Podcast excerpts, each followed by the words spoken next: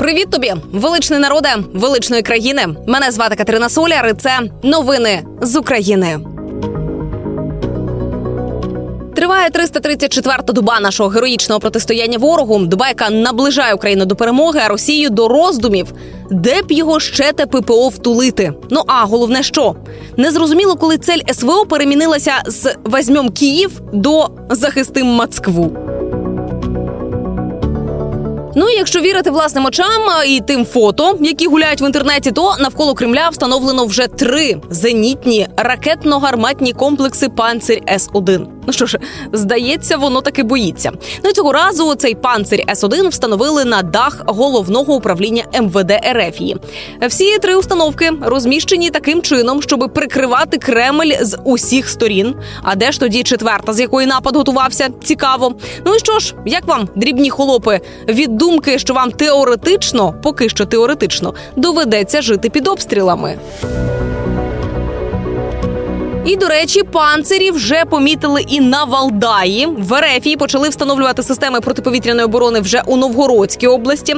ППО нібито має захищати бункер Путіна, бо помітили ці панцирі саме біля його резиденції у селі Ящерово-Валдайського району. Ну і до слова пишуть про це пропагандисти. І от тут цікаво, чи не є це раптом дискредитацією армії Росії?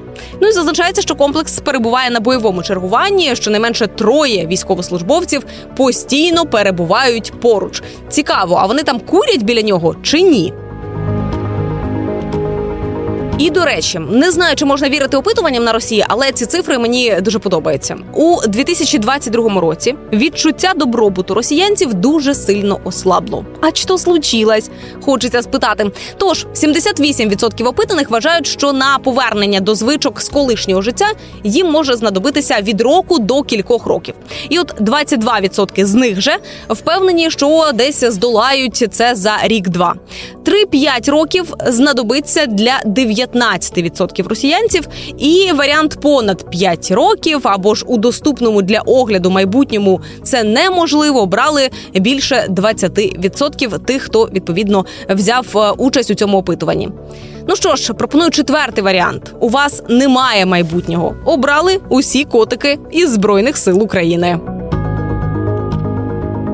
І от кому би ще не завадило подумати про власний добробут, це Лукашенку, тому що чи не вперше за майже рік від повномасштабного вторгнення ЄС хоче синхронізувати санкції проти Білорусі за аналогією тих, які вже є на Росії. Ну і що ж це за санкції? По перше, Євросоюз обговорює запровадження повного ембарго на зброю і товари подвійного призначення, бо Білорусь поки що може імпортувати певні види озброєння і відповідно передавати цю зброю на Росію. Заборона експорту з ЄС до Білорусі електроніки побутової техніки і предметів розкоші. Правильно, нехай виготовляють самі або ж з китайських інгредієнтів. Точно будуть введені санкції проти білоруських банків, адже росіяни їздять до Білорусі, щоб знімати гроші зі своїх карток. Ну і з алкоголем, з алкоголем і тютюном з Європи також треба закінчувати.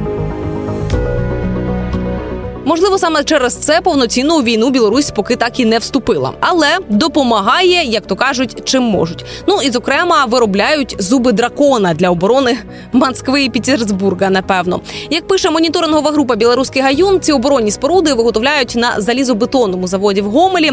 І попередньо Гомель залізобетон не єдине білоруське підприємство, яке виробляє такі от протитанкові зміцнення. Далі ж їх перевозять у Гомельську область або ж Брянську область. Рефії, що власне і може свідчити про створення лінії оборони там. І окупанти вже встановлюють такі ж конструкції в тимчасово окупованому Криму, Маріуполі і Мелітополі. Утім, всі ці зуби дракона обламаються об силу і міць наших котиків із ЗСУ. А поки ось ось як треба допомагати. Той випадок, знаєте, коли нічого не шкода для перемоги. Естонія віддала Україні всі свої 155-міліметрові гаубиці, і уряд Естонії прийняв наступний або ж зараз найбільший пакет військової допомоги Україні загальною вартістю 113 мільйонів євро. І десятки гаубиць калібру 155 і 122 міліметри поїдуть до України. Тисячі артилерійських снарядів калібру 155 міліметрів, сотні протитанкових гранатометів М2 Карл Густав з боєприпасами і засоби підтримки артилерійських підрозділів.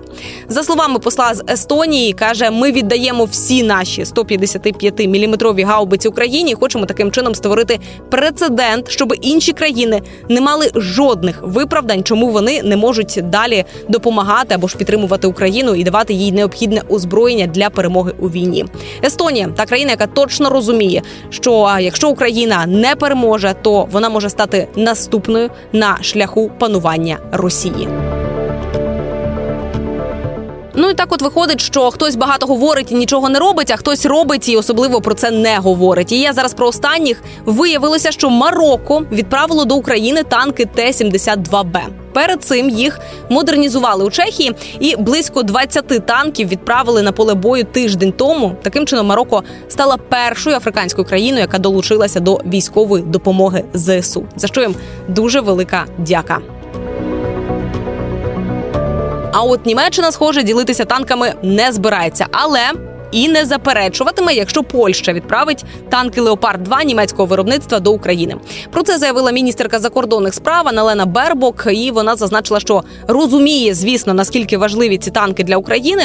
Нагадаю, що Польща повідомила, що готова створити меншу коаліцію для надання Україні танків Леопард, навіть якщо Німеччина не ухвалить рішення про їх постачання. Ну як доказ тому, за кілька днів Польща починає вчити українських військових експлуатації танків Леопард 2 Тренування проводитимуть попри те, що те рішення про передачу ЗСУ німецьких танків ще й досі не прийнято самою Німеччиною. А тут скажу вам дякую. Дякую кожному, хто не втратив силу духу, хто допомагає Україні словом, ділом і коштами, хто підтримує збройні сили України і наближає українську перемогу. Ми сильні, ми вільні, ми незламні, як Україна. З вами була Катерина Соляр. Слава Україні! Слава українським героям і смерть тим клятим ворогам. Почуємось.